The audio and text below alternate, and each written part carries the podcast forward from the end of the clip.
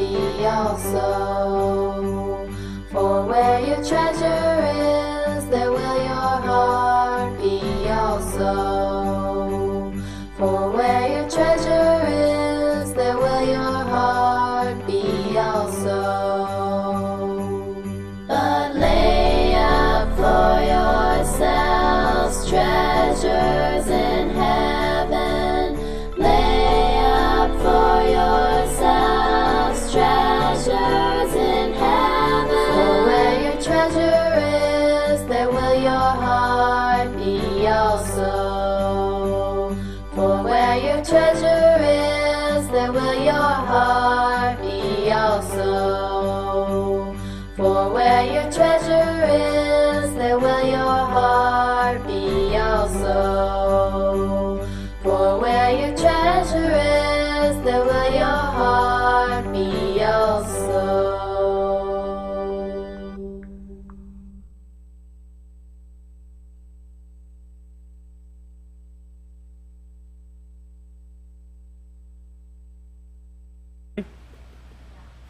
All right, we left off last week, 1 Corinthians chapter 10, verse 11.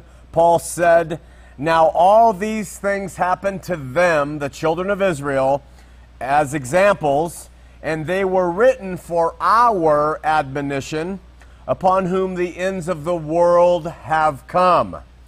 And uh, we finished a hundred weeks of verse by verse study through the book of Revelation.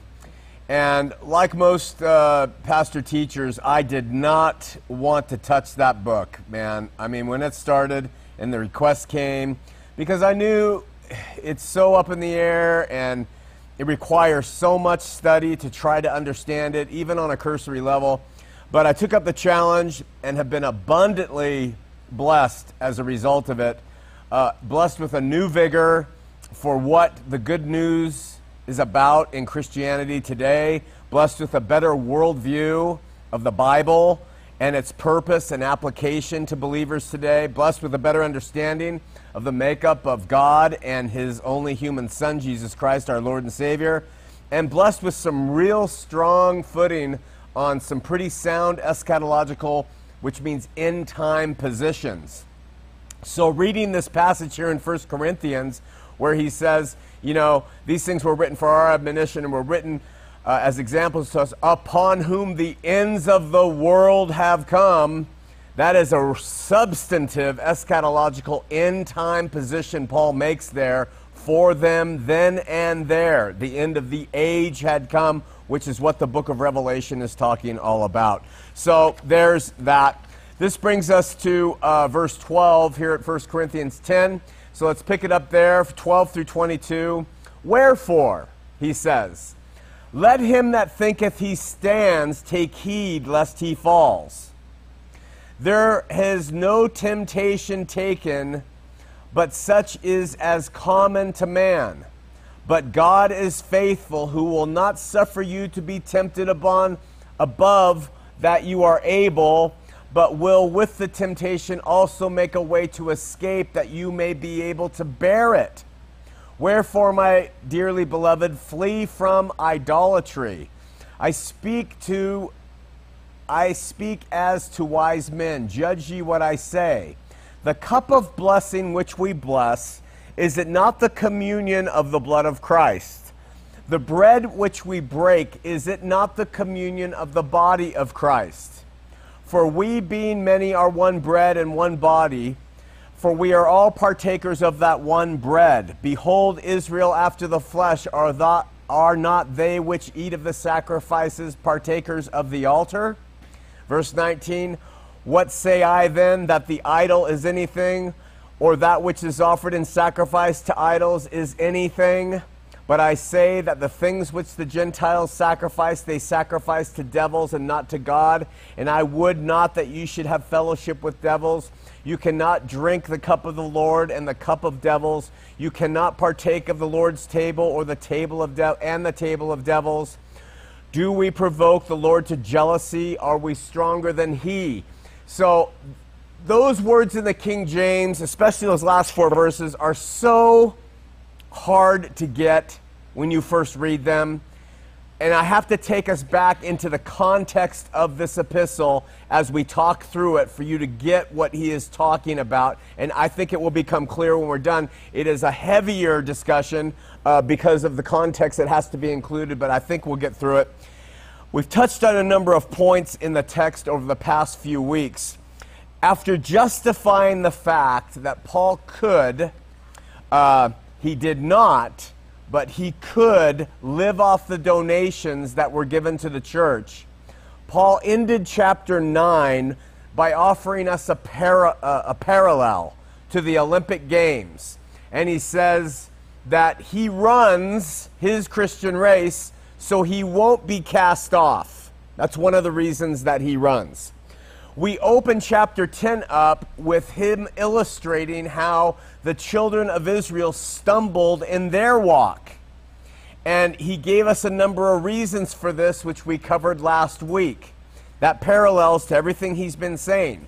So it appears if, he want, if we wanted to make this argument, that all of these reasons orbit around idolatry.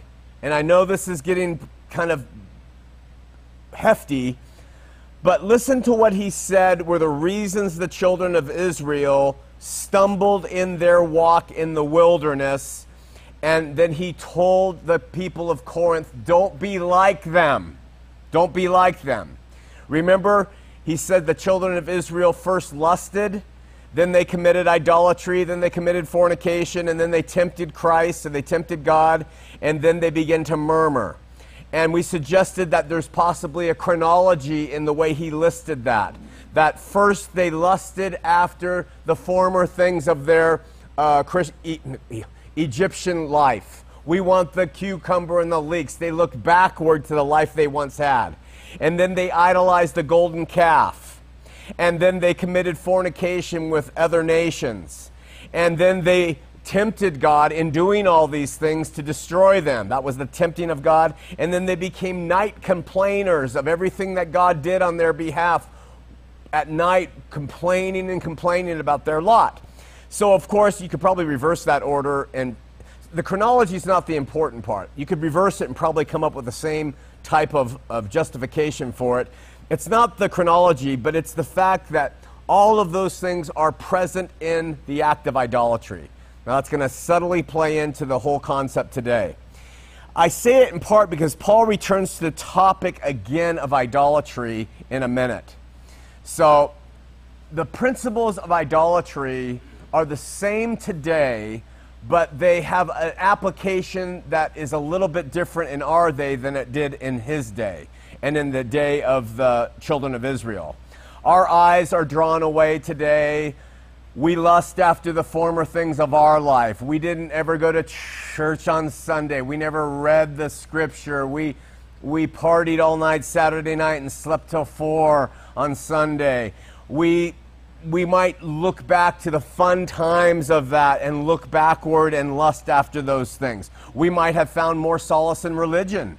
We may have found ourselves in our freedom of relationship with God more satisfied by looking back at the the wonderful comfort we had in Mormonism or Catholicism or some other ism, you know, and we look back on it with fondness. Boy, I wish I was, you know, and, and we recognize and we start to idolize those things. We start to put those things in place ahead of God. And then we begin to commit fornication with those who were of those things. And that doesn't mean sexual fornication, it means we have interaction with those things again. We begin to engage with them. And then we are testing God to smack us back down. He says to us, He's liberated us in our Christian walk from all those things, and yet we keep desiring to go back and, and, and appreciate the comforts of the, of the uh, camaraderie of a drunken night or the camaraderie of the cultural hall uh, potluck. Whatever it is, we look backward and yearn for those days. And then he allows us to get to the point where we begin to murmur against Christian things. And we begin to talk again. This is the application of Scripture to our lives. How it applied to Paul's day and worshiping idols in, Di- in the temple of Diana isn't really direct. And how it applied to the children of Israel's day isn't really direct. But these are the spiritual principles that apply to us now. It's pretty amazing in my estimation. Uh, so, and it's all reflected in the parables of Jesus too, parable of the sower, etc. So, in the face of everything he has written, which we covered last week, Paul adds, "Wherefore to them, you guys at Corinth, let him that thinks he stands take heed, lest he falls." Remember, the concept was, what will keep you from stumbling on your walk? If you think that you're standing right, take heed of yourself before you fall. I, I love the phrase because when you think about it, if you get someone who thinks they're so strong in their walk, uh, they already have their foot on the banana peel of slipping because they are thinking that they're strong. So the idea is really, really good. It's in humility. We are not really capable. Uh, sometimes people will say, Do you think you could ever fall? Yes, absolutely. Yes, daily, in fact. It's possible I slip. And if I keep going, and if you get an attitude of I'm standing, you know, so you're standing in pride. So he that that saying is really uh, philosophically beautiful. Take heed if you think you're standing. Be careful because you you're about to fall. Springboarding off this idea, Paul now speaks to the concept of temptation. and he says something that's sort of out of the blue, and it's a verse that is, it used to plague me. And when I was LDS, it really used to torment my mind. Uh, It wasn't this verse, but it was the LDS interpretation of the concept. And still, as Christians, I hear it bannered about. Let's read it. It's verse 13. He says, There has no temptation taken you, but such is common to man. All right, that one I get. But God is faithful, who will not suffer you to be tempted above that which you are able. I used to say, Then why do I sin? That was my response. Then why do I sin? And then he says, But will with the temptation also make a way of escape that you are able to bear it. And I used to say, I'm not able to bear it. That's why I sin. It used to drive me nuts. This, this passage is pregnant with meaning, and it's been interpreted by people a number of different ways. And in my view of it, I hear the improper application of it more than I hear a proper application of it. What most people suggest that Paul is saying is that God intervenes and prevents us from the act of sinning. That's not what it means in my estimation and from what I've been able to study. So, again, when it comes to all action, which is a principle I stand on firmly, there is a two way street going on here with God and us. Uh, maybe I should do it this way. There's a two way street here with God and us when it comes to our actions, our choices, our lives. There is this idea that God does this and then we do it. And that is not how Scripture seems to describe it. Uh, let's break this verse down. The first thing we have to note about is what the, it says in the King James there is no temptation taken you. There has no temptation taken you. Okay? Now, what is being said there is there is no temptation on the face of this earth. God has not allowed there to be a temptation on the face of this earth that can overwhelm you and remove your capacity to choose. It does not exist. So when people say, I, I couldn't help it, that's not true. You didn't want to help it, you didn't even fight it, you loved it, fine. But no temptation in a metaphysical sense has the ability to take capture your body, mind, hands, mouth, feet, and cause you to go do something that is against your will. God will not allow a temptation to take you. The Weymouth translation, which I love, which is a literal Greek translation, says it this way No temptation has you in its power, but such is as common to human nature. So, in other words, if you're tempted to steal, that's something that's common in human nature. There's something you want, you don't have it, you don't own it, you have a temptation to steal it. That temptation is common to the way human beings are made, especially in their fallen nature. But while those temptations live in our flesh and our ability to resonate to them if they came from the dark or from the devil or whatever, and while they're part of being human, they cannot overwhelm you and force you to steal. Okay? Now, mental illness and the Plato's idea of mental illness in, in, in society and stuff, we're not talking all about that. We're just talking about regular old people who are tempted to do something wrong, being completely overcome and possessed so that they lose their free will. Okay? I remember wondering when, what the heck's wrong with me? All these other deacons around are like, you know, I love my priesthood and, and I never want to do wrong. And they didn't. You know, they're just so good. And I'm like, what is wrong with me? I want to steal and break things and, and do all these things. I, I, my, my flesh wants to do them and none of them want to do it. You know? Reading from Paul has helped me to understand that really my nature is not off the mark. Maybe they were not really in harmony with what they were really about in their heart of hearts. Maybe they were more hateful than I was or something like that. They had the sin nature. And because it's common to us doesn't mean it's common to each of us. I might have the de- desire to steal something, for instance. You may not, but you may have the desire to gossip, or I don't. It's common to man generally, is what he's saying. Why can't temptation take us captive and force us to sin? Paul tells us no temptation has you in its power, but such is common to human nature. God is faithful and ready, will not allow you to be tempted beyond whose strength? Your strength. You can't be tempted beyond your strength. So, right there, we see the two way street coming into play. You have a strength. Temptation, God will allow up to the height of your strength. He won't allow a temptation to rise more where it takes you captive. God comes down and has set that rule in place. But you have a strength that's implied in this verse. And you decide if you are going to allow yourself to participate in the thing that tempts you.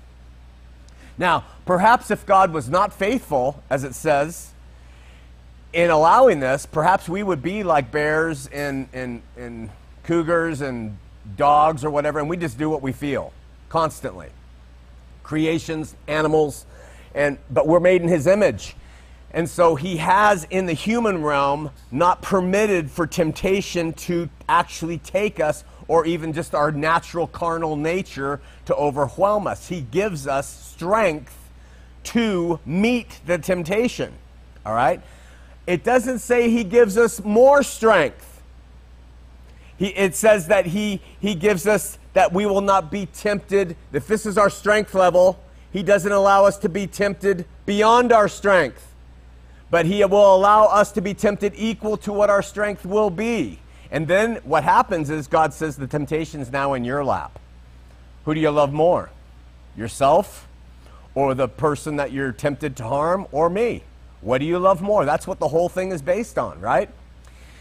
So, being made in his image, God tells at least the believers at Corinth that God is in fact faithful and will not allow them to be tempted beyond their strength. And, now, as a means to keep us from interpreting this wrongly or too extremely, what Paul says is God is faithful and he will always step in there. This does not mean, which is what I used to think it meant, he will give us more strength and therefore stop us from sinning. And that was always the misinterpretation of my mind. God will, give, will, will not allow you to be tempted beyond uh, what you're capable of handling. And I'd say, I'm not capable of handling anything and, and, and so he's not giving me very much strength, and so therefore I'm sinning. It's, it's, it's not that. It's that he is giving us an equal measure of his support so that a, a temptation can't overwhelm our ability to choose. No temptation can overpower us or strip us of our free will. That's impossible. Listen, the implication is our strength does then come into play that is how we will be judged.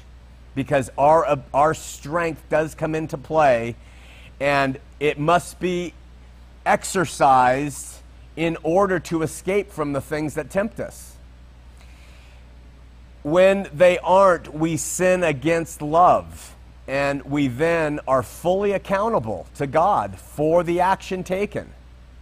Forget the Flip Wilson, the devil made me do it. God has not allowed that to be possible right? So the fault lies not with the temptation having more power than ourselves. The fault does not lie with God not giving us enough strength to overcome it, uh, dark forces and stuff.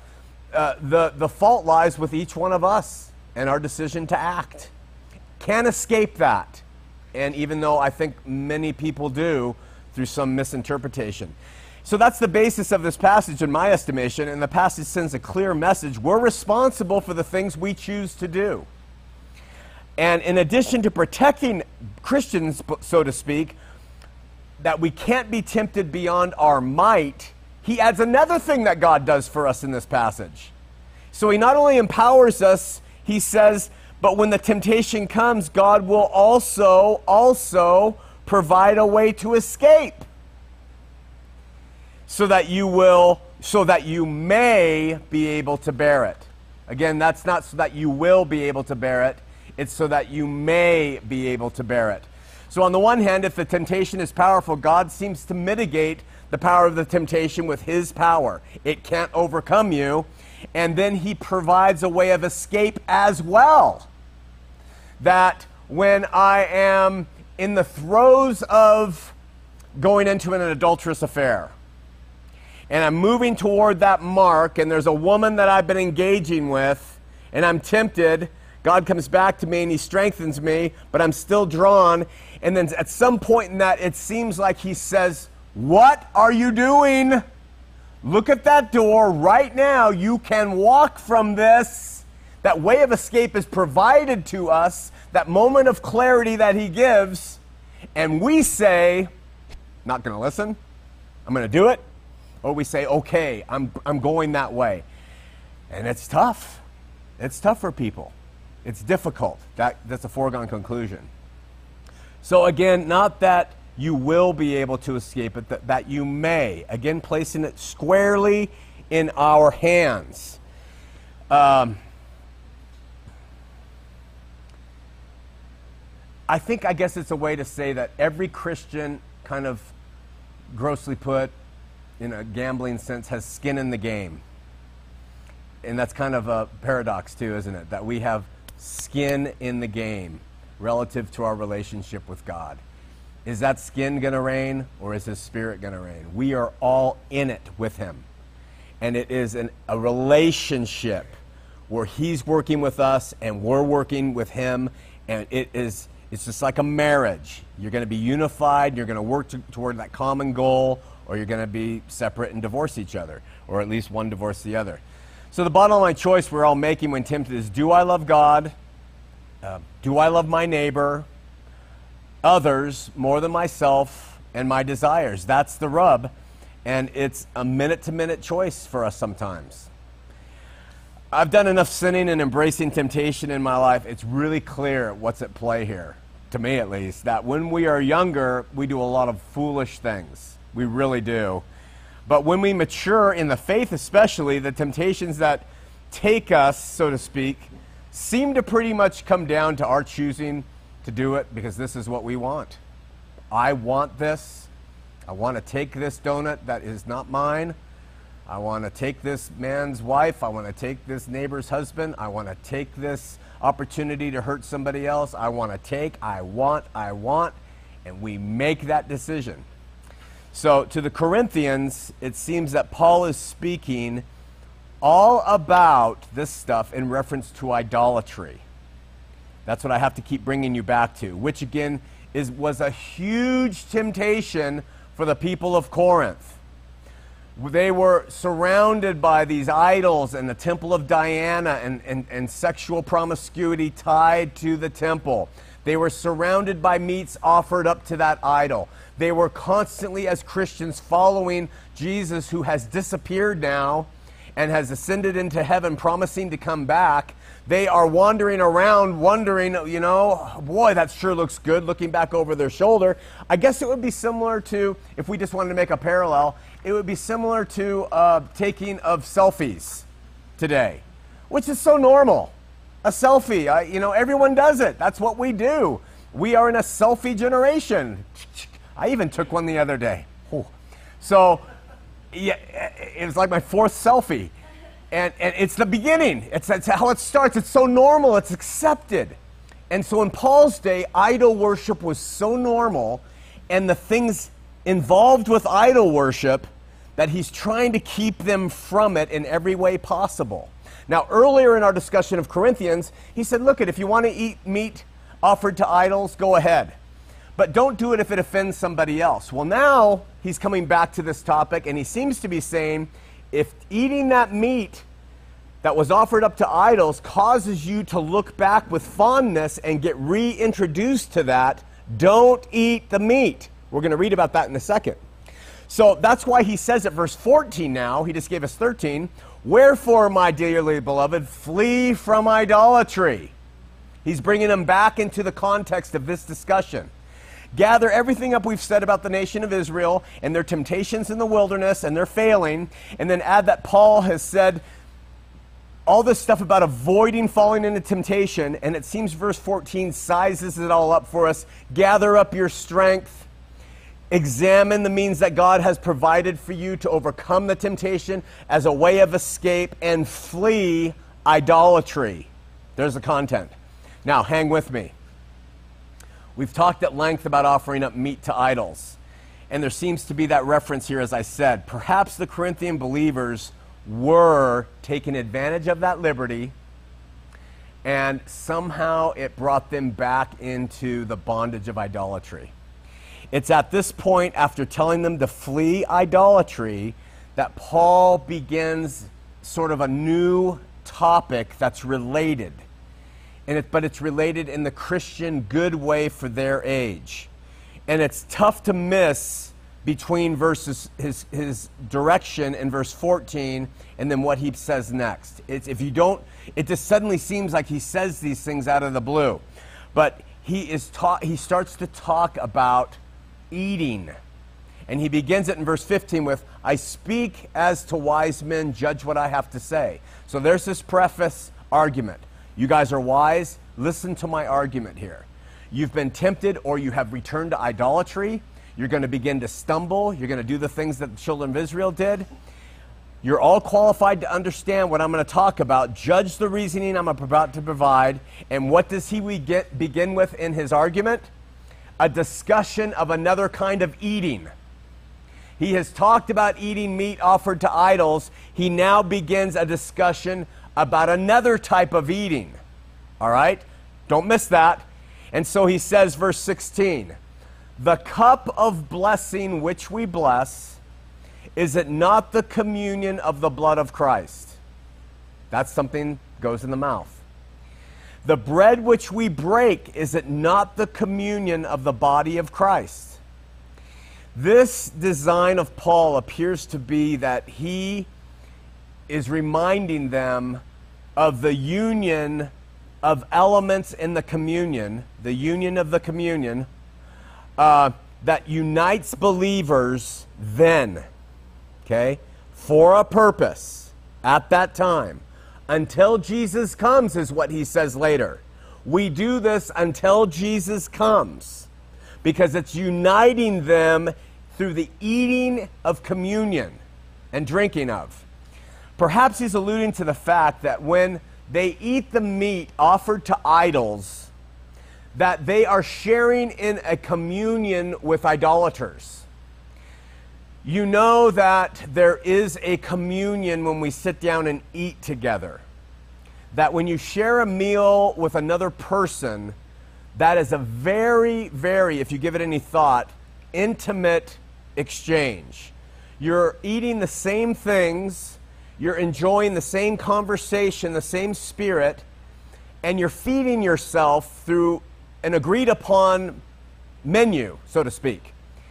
And so Paul is trying to say you guys are being drawn back into idolatry, perhaps through the eating of meats, which you can do freely, but unless it stumbles someone or unless it's going to make you weak.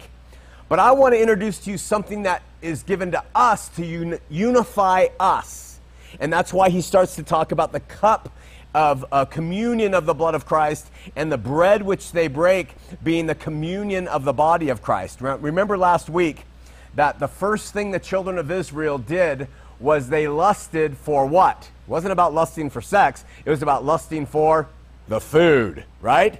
So, then we're talking about com- uh, meat offered to idols, food again, and now we're talking about Paul giving a solution to them in that day that will help keep them unified with one another and not with idolaters.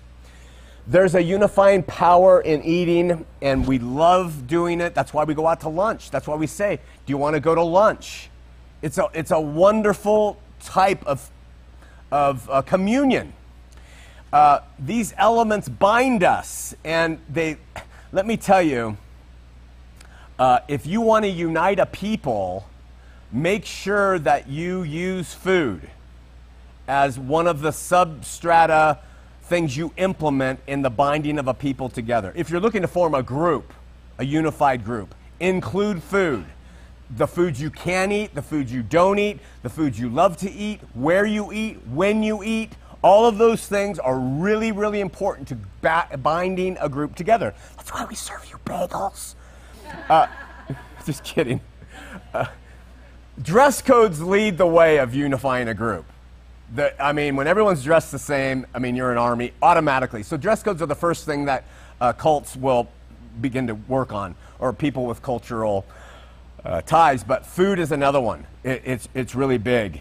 And for this reason, Jesus commanded his followers that whenever they got together, to take the table and to eat of it together until he comes, to unify themselves against all the plethora of other things going on in that world.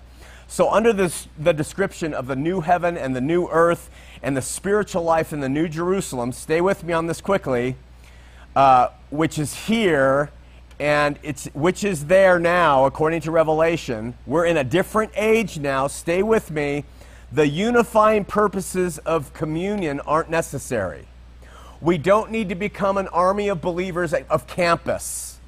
It's not necessary. Why? Because in the New Jerusalem, it says that God will come down and dwell in us. And so we have a communion of the Spirit together, which, if I see you when I'm in City Creek Mall shopping, I have communion with you by the Spirit the moment we talk and, and I have communion with you if I see you at a public event that's non Christian or at a Christian event. We don't need the unifying factor of external material things to keep us together. That's why we don't care about dress codes. That's why we don't care about what people eat, what people drink. That's not a focus anymore. But it was certainly a focus to the church the bride, the church that the gates of hell would not prevail against amidst a culture of idolatry. Now you could say, well, we're surrounded by idolatry today. Pastors will say, we need to do something to protect ourselves against this world. But in the economy of where God lives in us now, we are his temple.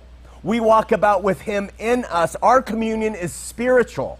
And so we don't need to focus on external unifying factors to make us a group. It's men and women who do those things as a means so that they can have a group. But you don't need it. You can walk out of this building, go down to the park, and run into somebody from Calvary Chapel or somebody from the Fifth Baptist or from Draper or from wherever. And if all of you have God in you, you have the communion there. And I'm going to explain why in just a second. But in this day, Jesus said, Whenever you go about my small church in Judea and extend it into Asia Minor and you run into each other, eat together.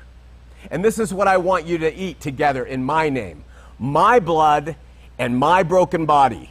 And you'll remember me and you'll unify under that instead of eating meats to idols or what the Romans ate or anybody else. Paul and the believers at Corinth were not in the New Age. Paul says later in a place, this new age can't come. He says it cannot come until everything of the former age is done. That includes that big stone temple over there. Till that thing's leveled, we're not going to enter into the new age, right? So he is talking to believers where the new age hasn't come, and so he does what he's supposed to do, what Jesus taught them to do. Come together in my name whenever you do it, not once a week. He, Jesus said, whenever you come together, do this in my name. This cup of blessing, which we bless, Paul says, is it not the communion of the blood of Christ? This bread which we break, is it not the communion of the body of Christ?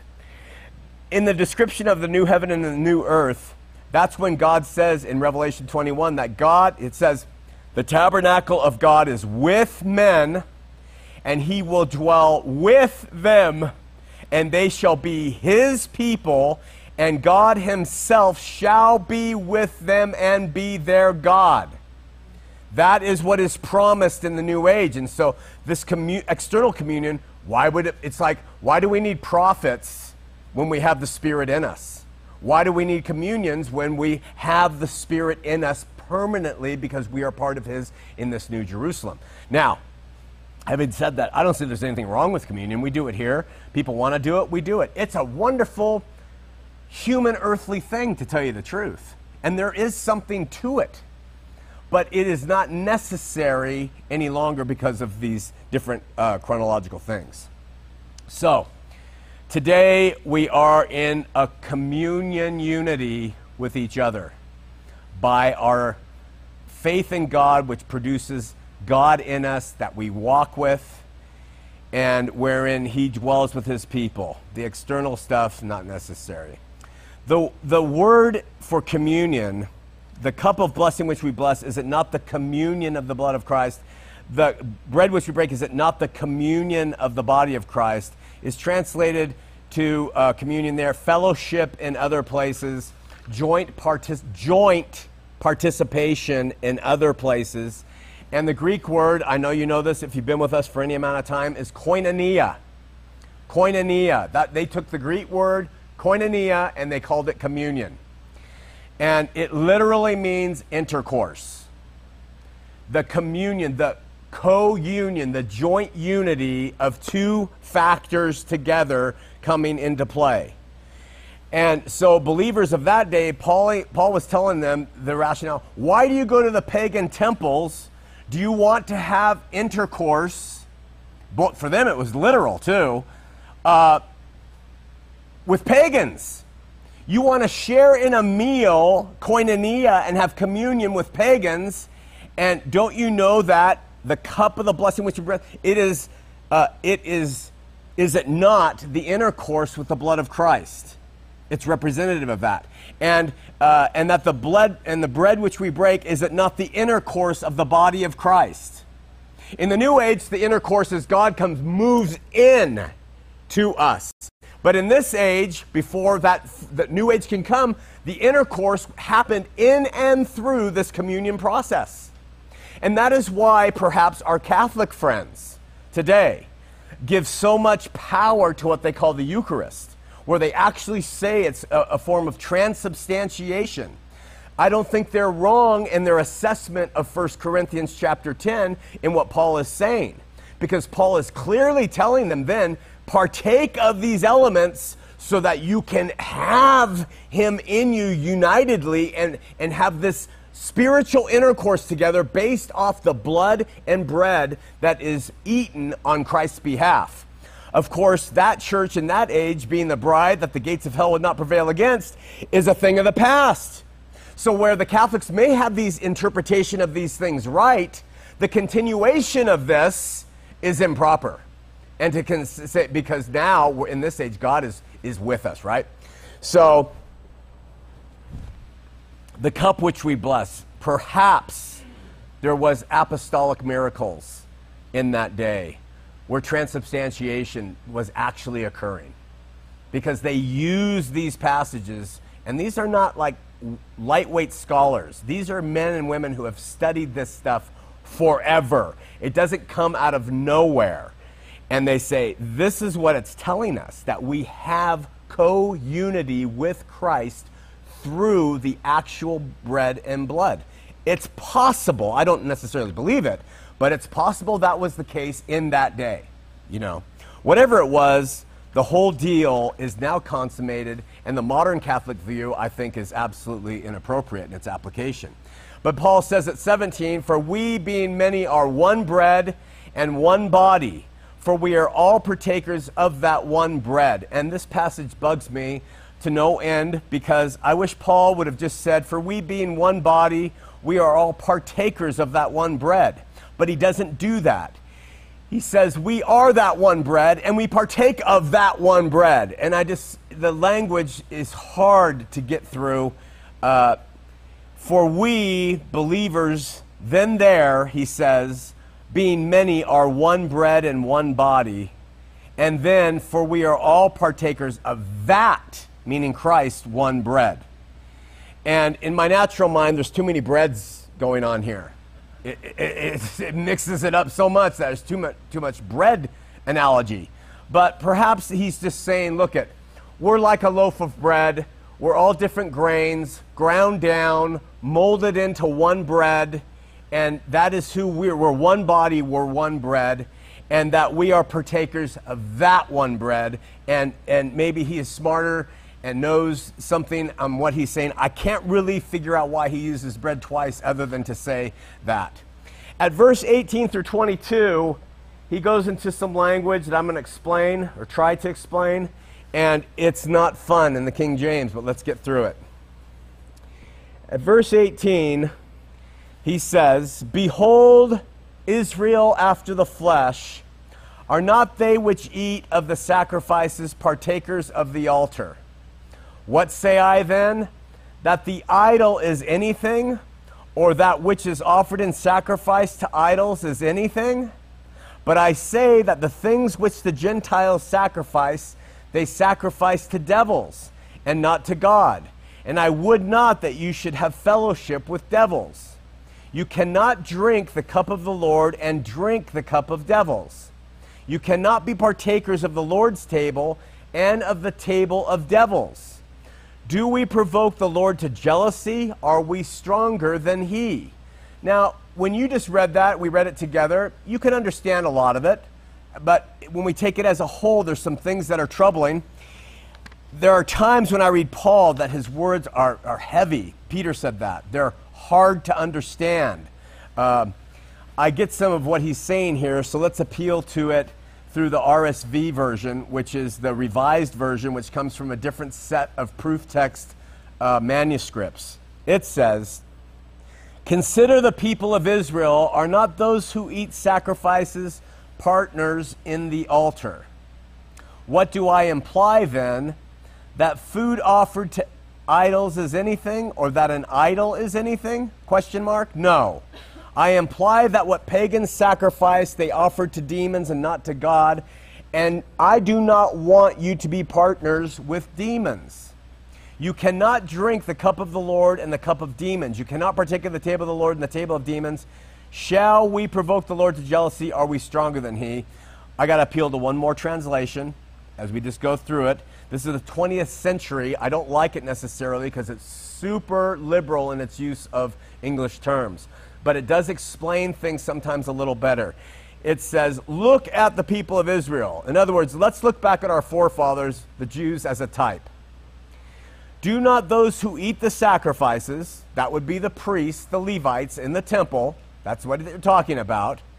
Do not those who eat the sacrifices share with the altar? In other words, can we admit right now that those who were making animal sacrifices in the temple of old Jerusalem, of old Israel, are eating part of the sacrifices that were offered? Yes, they were. God said, Levites, you are going to get your sustenance from the things that were offered on the altar. Okay, verse 10. Uh, no, verse 19. What do I mean, you ask? Paul says. What's the point I'm trying to make? That an offering made to an idol or the idol itself is anything? Question mark. That is not the point he's trying to make. The rhetorical question and Paul's response, what's my point? My point is to prove that the offering itself the animal, the meat, the, the eating of the thing is nothing. It doesn't mean anything at all. Doesn't matter. Instead, his point is to whom was the meat being offered? That's the difference in the offerings, he says. To whom the sacrifice is being offered that matters. So Paul is addressing this because there, has been a debate on whether it was okay to eat meat offered to idols. The issue is not in the eating, the issue is in the offering. Who was it offered to? And do you see that offering as something in your life? He seems to be implying. So again in verse 19, he says, What do I mean, you ask? That an offering is made to an idol or an idol itself is anything? Then he answers, he says, No. Verse 20. It's not anything. Then he continues, what I say is that sacrifices offered by the Gentiles, listen to this, are offered to demons and to a being who is no God. And I don't want you to share, have koinonia with demons. I don't want you to have interaction with them. As I said back in chapter 8, he talked all about whether you can eat meat or not offered to idols. He said, Sure, you can. Don't stumble another person. And now he's adding, Sure, you can, but man, make sure you're not tying it into the demons that it's offered to. In fact, if that has any sort of temptation to you, don't do it. I don't want you to have koinonia with meat that's offered to demons. He drives the point home in verse 21 saying, You cannot drink, and here it is to Christians, both the cup of the Lord and the cup of demons. You cannot partake at the table of the Lord and at the table of demons. He makes two emphatic statements there. Back to verse 20, after being asked if he was saying there's anything wrong with the meat offered to God or idols, he says, No, that's not what I'm saying. What I'm saying is that the sacrifices offered by the Gentiles are offered to demons and to a being who is not God, and I don't want you to share, I don't want you to have that with demons. Now, this is how scholars put it, and I have to think about these things when I read them. They say the ellipsis of a negative after an interrogative sentence is common in the classical writers. So, what they are saying is the sense is no, I'm not saying that the meat matters. What I'm saying is there are lines to draw in your life relative to what or whom you allow offerings to be made to. Adding, what I am saying is that the sacrifices offered by Gentiles are offered to demons, and you are a being uh, who is no God. I don't want you to share with that because you have the true and living God who is not a demon. Now, this is important because as Christians, we read that and we think something automatically, but let's put it in context. Back in the day, pagans, heathens used the word demon, da- to mean something good or bad. That it meant something good or bad. We think that Paul is saying that what they're offering to is right? And that is the way we understand it. And so what we say is we take it zealously and we apply it to everybody. That's being applied to a demon. That's not the true and living God. They're doing it to demons. And we think of demons, ah, right? And in this case, it was a ah demon. And I'll explain why. But it wasn't always.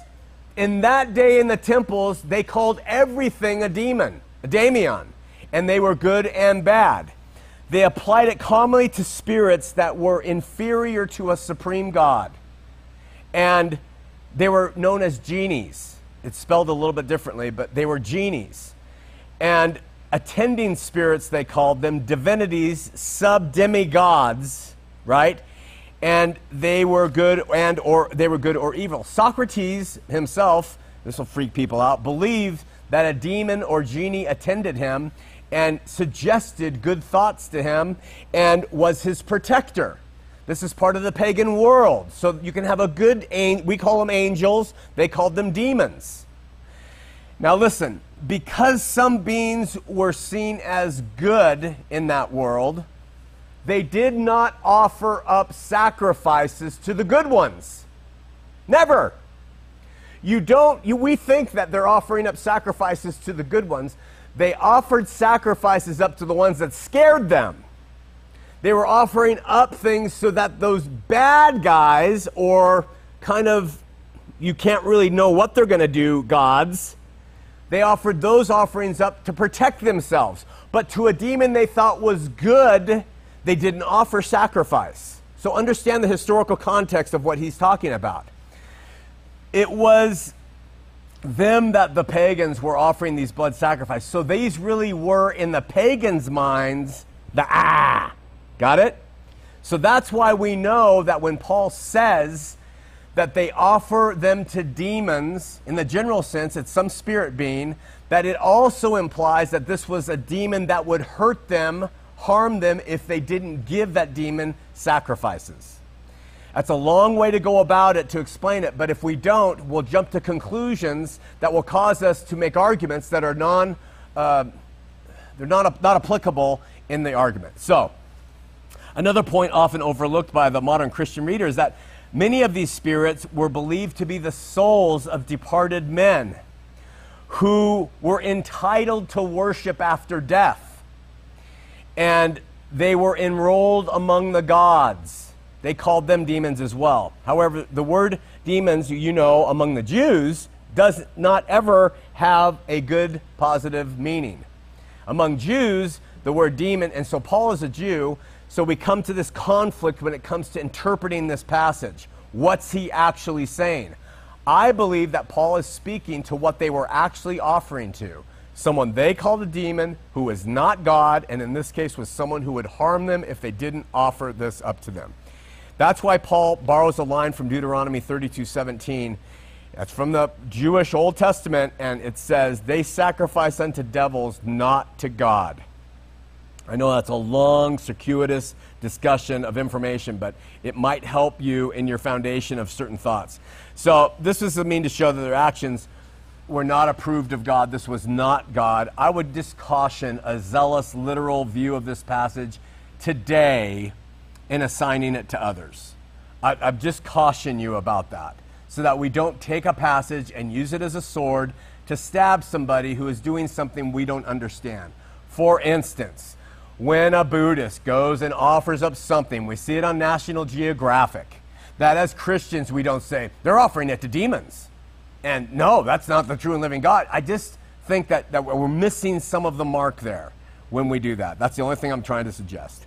At verse 21, he brings it home. You cannot, this is the important part for a Christian, drink the cup of the Lord and the cup of devils.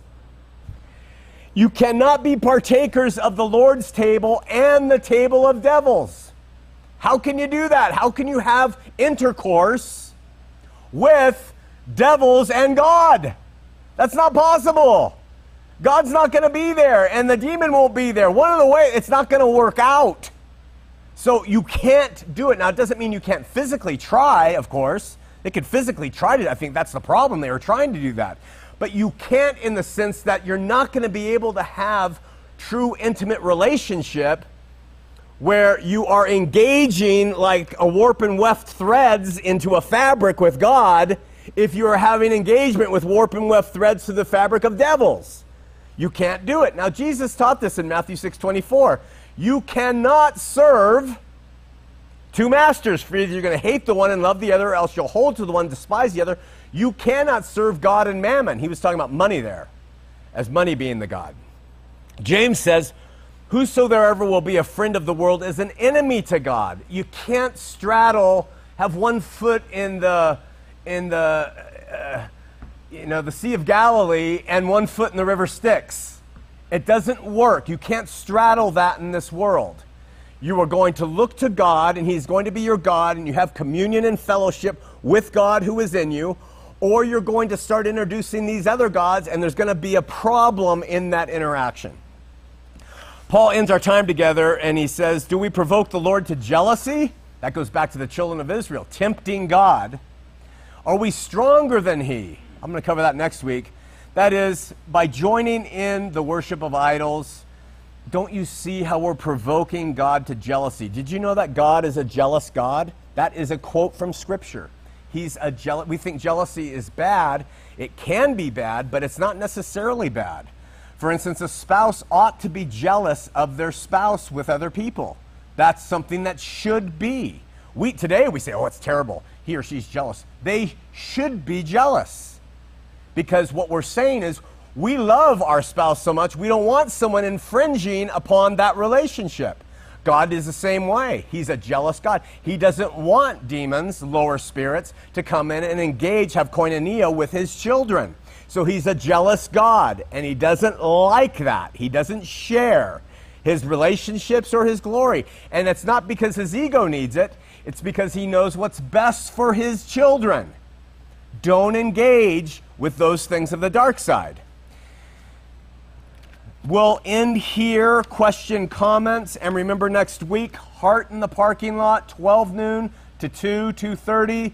Everybody is welcome. We're not having a meat service. We're going to have hot dogs and baptize and fellowship with people here. It's free. Everyone is welcome. All right. Questions, comments. I can't believe this. It's unbelievable. We have a guy named Patrick who's going to say something. Thank you, brother. Hi, Sean. Hi, Patrick. Um, so you talk about communion back in that time. I can't stop laughing. I don't know why. Anyways, it's just one of those days. But um, you talk about communion at that time. Do you think that um, when they partook of the communion, since God lives in us, do you are you saying that uh, communion was a way that they had God living in them? I think there could be something to that because of texts like this.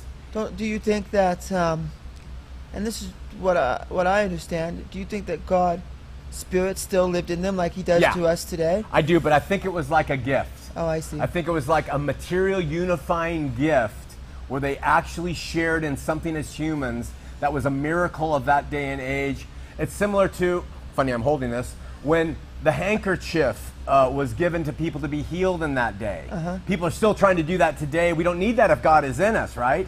But if, if it's a gift that God gives that church that's under super extreme uh, trouble and pressures, that I think the communion had that thing the Catholics say it has today, uh, missing the, the, fact literal that blood and body back then. I don't know if it was literal transubstantiation, but I think there was something miraculous to it, and I still think there's something miraculous to when we share food together. And I think there's something beautiful when we do communion here. I love communion. But I think it's a material, worldly thing that we enjoy, and I think they had a special something from that. but we can still do it today.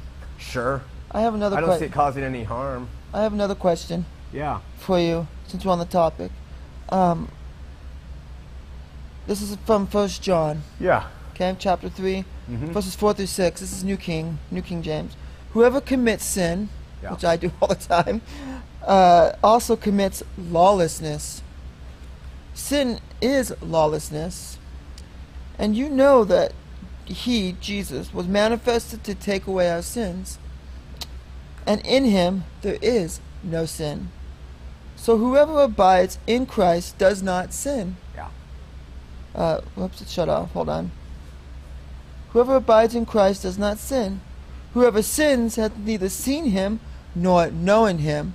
So can you explain that? Because my Oh, question man. is, I know that's a hard, but and I don't mean to throw that on the spot, but my question is, is I sin all the time, and it says that if we're in Christ, we don't sin, and if we do sin, we don't even know Him. Yeah. But I do know Christ. I love Him, but I still have the nature. The hub and spoke, Patrick, and it's it's really big. We've ta- I've taught on uh, 1 John 3, uh, verse by verse and meat, but the hub and spoke is multifaceted to get all the points of it. First of all, how do you sin if the sin has been taken care of according to Scripture, according to the New Testament? Failing in faith and failing to love. Okay? Second of all, it says those in Christ cannot sin. So when you say I sin all the time, what is sinning in what is sinning about Patrick? What's who's doing the sinning? Is it what's in Christ that's doing the sinning? My flesh. That's right. Is it possible for what is in Christ in you to do the sinning? Can when Jesus is with you actually can the Jesus part that's with you actually sin? That's impossible. Jesus part with you cannot sin. Jesus doesn't sin. So you have to take these parts that fit into that hub, those spokes, and take it all together to get a, a, a sound understanding of it. Read uh, out loud like that is is tough because Yeah. you're like, what? That is Yeah, a tough right? scripture. I'm sorry. No, no, no, no, no. I, I love it Yeah. because you're thinking and you're searching. But just remember, what's your identity? Jesus. That's right. You, uh, uh, my daughter sent a, th- a text to our family yesterday about how Jesus is uh, in us, lives in us. When He is acting, you cannot sin. It's impossible to sin. But when you say, Jesus, I don't want you acting so much anymore, Sin Boy comes out, waving to everybody. Got it? Yeah. Can I ask one last thing? Yeah. And then I'll let somebody else take it. Um, in the end of chapter seven of Matthew, it says that not everyone that says "Lord, Lord" shall enter the kingdom of heaven. They that do the will of my Father. You know, you cast out demons and do all these wonderful Yeah. works. Uh, because uh, they don't practice. They have they they have lawlessness in the New King James at the end. What do you think that means compared to what we uh, how it Okay, means? so say the passage again with lawlessness in the place. Just read this. You just said it. You know it. Just It kind of paraphrase it. Yeah, it says that uh, not Not everyone who says Lord, Lord, Yeah, yeah. And then it says, um, but they who do the will of my but Father. tho- uh, tho- those who don't, uh, I never knew you because you don't prac- you practice lawlessness. okay, right. Okay. Compared so, to how does it apply to us? the Jews came to Jesus in a, three chapters later, and they said, "What? Do, how do we do the will of the Father?" He said, "Not everyone who says Lord, Lord's mine, but those who do the will of the Father." And so they came to him later and said, "How do we do the will of the Father?" And his answer is an answer that says this would be practicing no lawlessness. You know what he says to them? Believe on the Son who he has sent. Because when they believed on him, they would be practicing the will of the Father because through Christ, they are not practicing lawlessness. But without Christ, everything they do is lawless. You see? Because it's not God's law guiding them. Does that help? Awesome, brother. Anything else? Good questions, Patrick. All the way over. Whew. Hi, Sean. Uh, I'm Dan. Uh, something Patrick said in his first question sparked uh, a thought. Um, I, I'm a former Catholic, and my brother and I just had a pretty deep conversation this week. I saw him when I was on a trip, and uh, he's still a very staunch Catholic.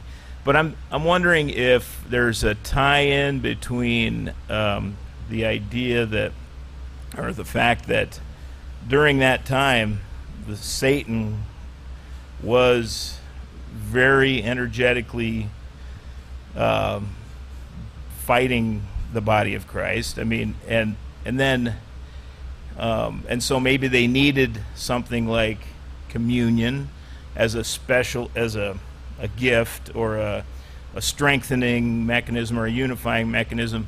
But what I'm hearing you say, and I'm I'm actually starting to believe some of it, uh, that if Jesus returned Yeah. and the devil has uh, Satan has been has been vanquished, Right. uh, put in the lake of fire or wherever he went. It's that uh, maybe that particularly t- uh, bad time has. Uh, we don't need that now.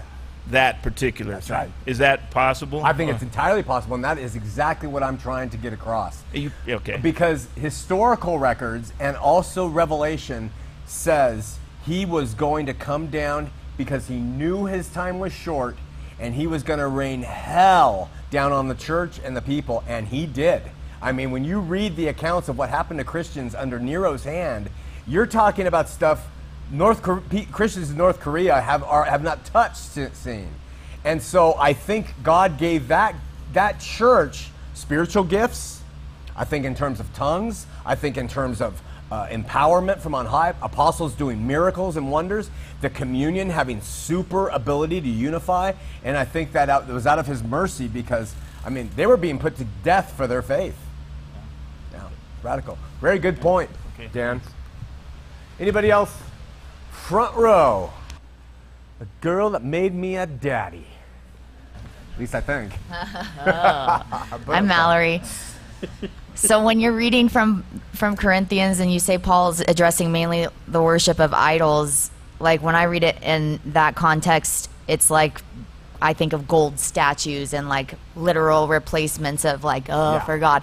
But in this day and age, it's anything that replaces Jesus, right? Whether Sure. it's uh, organic food or yoga or marijuana or yep anything Sex. That replaces that that people swear is the saving grace to this life uh, right. over God, right? That's right. When we take in, and that's our challenge is that when th- times get hard, I mean, you know, if it really get down, I want to chug some tequila, right? Mm-hmm. Because that becomes my little tin god. Mm-hmm. That's going to give me the mm-hmm. peace and solace. All those things are constantly asking us to go to it instead of him. So you're right. Anything in this day and age.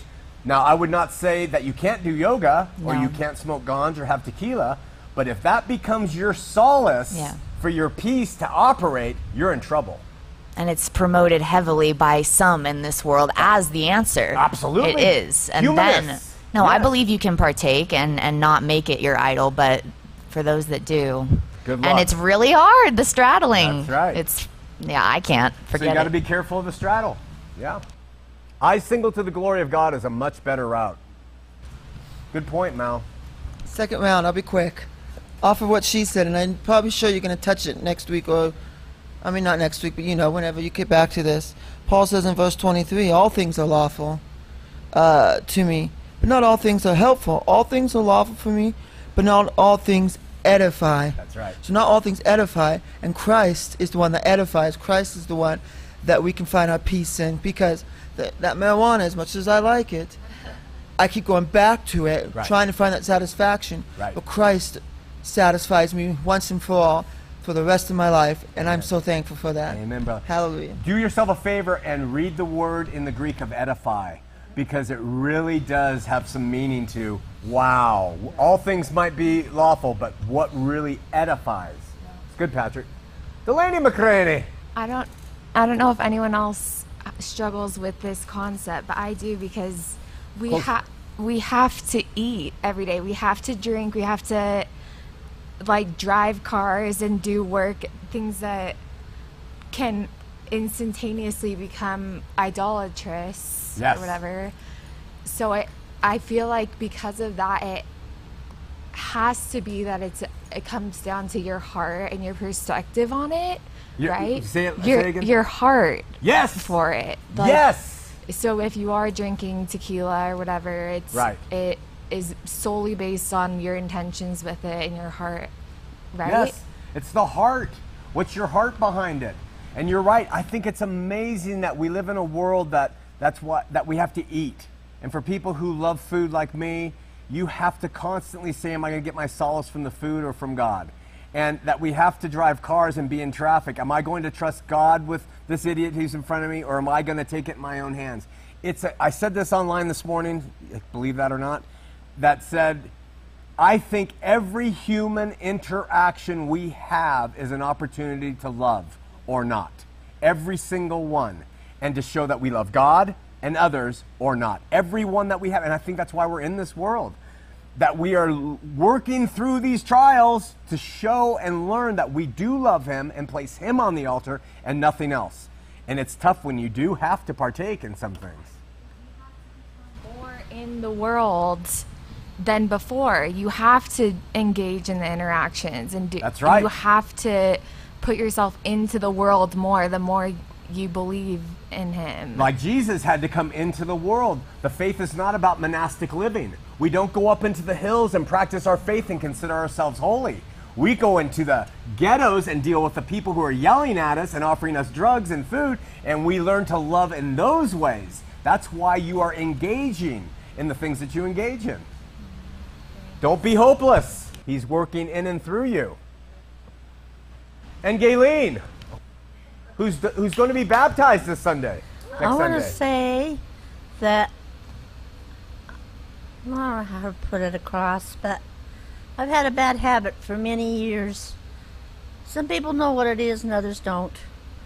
But I'm going to get rebaptized next week under Sean and renew my born again Christianity. I want people to know that. And I'm looking at it this way. I sure, I have a pet. But I'm not looking at her like an idol. I'm looking at her as my friend. Hmm. and the Lord, the Lord knows. I come to church. I make an effort to read the Bible and that. So I don't look at her as an idol. Maybe in ways she's an idol, but I still put the Lord, Father God, and the Lord first. Of course you do. Thank you, Gayleen. Sure. Your dog's not your idol. You're you're doing great. All right, is that it? All right, front row, Michelle, and we'll wrap it up. It's Michelle. Um, I'm going to just add to what Gayleen just said. Her dogs, her pets, or any of us that have pets, even if it's a fish um, or a snake, not my favorite, um, are it's an opportunity to love. It's an opportunity for some of us to practice loving someone, something else, when we may not be as adept at loving humans because humans are inherently not so cool Yeah, not so easy to love. it is. And I love that. Thank you. So those pets are a gift from God. Another gift, Gayleen. All right. My friend Steve Rudd and I, growing up, we watched a, cou- a couple yell at their gardener. And he was a little Asian gardener. Yell at him. He took it and he took it and took it. And then we watched him go to the side yard and kick their dog and yell at the dog. So I think your point is well taken. We choose to love. Everything in life is a choice to love or not. We tell that story when we get together. All right, let's pray. Lord, so grateful you are opening our eyes to the things you want us to know and the comments and the insights people share. And we pray that we will see this life not as the burden, but as opportunity to overcome ourselves and to love others when it is so tough, and not to have idols that take place of you. Yes, you give us gifts, and as Christians, we have a, a more abundant life in you. That everything, like Paul says, all things are lawful, but they're not all expedient. They don't all edify. So help us to have the wisdom to understand the difference and to uh, not become people who are trying to establish our own righteousness but that we are people who are trying to constantly establish the fact that you are primary, you are first in our lives. We pray for those who are on this list. Annette, in her last days, peace and comfort. Jesus can prov- only that Jesus can provide. Heal the hurts her family are uh, causing each other. Bring peace and comfort. She's passing away from cancer. We pray for Robert, healing from cancers, kidney, uh, kidney, kidney, lung, and lymphoma. Diana, her hips and shoulders and knees. Heal them. Help her to have peace and strength. Our sister, love her, Liz. Uh, continued healing from knee surgery. Diane, kidney stones and other issues. Gracie, awaiting scans. We pray that those will come out clear. Finish chemo, and we're hoping and praying for healing and peace of her body completely. Brandy, faith in the Lord's mercy and grace upon her life. And Lord, I lift up my our sister uh, Barbara. Uh, last week, her husband Scotty, much younger than her, passed away from a sudden stroke. And uh, he would come, and Barbara would be with us at meet, and uh, just suddenly uh, passed. And uh, it's so fleeting, Lord. It is vapor on a glass, this life. Help us to have the eternal view as we exit here, to live the abundant life, to enjoy the challenges you give us, because we know that through them we are learning patience and are able to express the fruit of the Spirit as Christians, which is love. Help us to be more loving to all creatures, but especially to these humans who are so difficult to love at times. We pray for this strength. We pray that we will be better Christians. We pray that we will be true and genuine in our walk and not phonies and not religionists, but true in our devotion to you, the only true and living God, and your Son, whom you sent. In Jesus' name, amen. amen.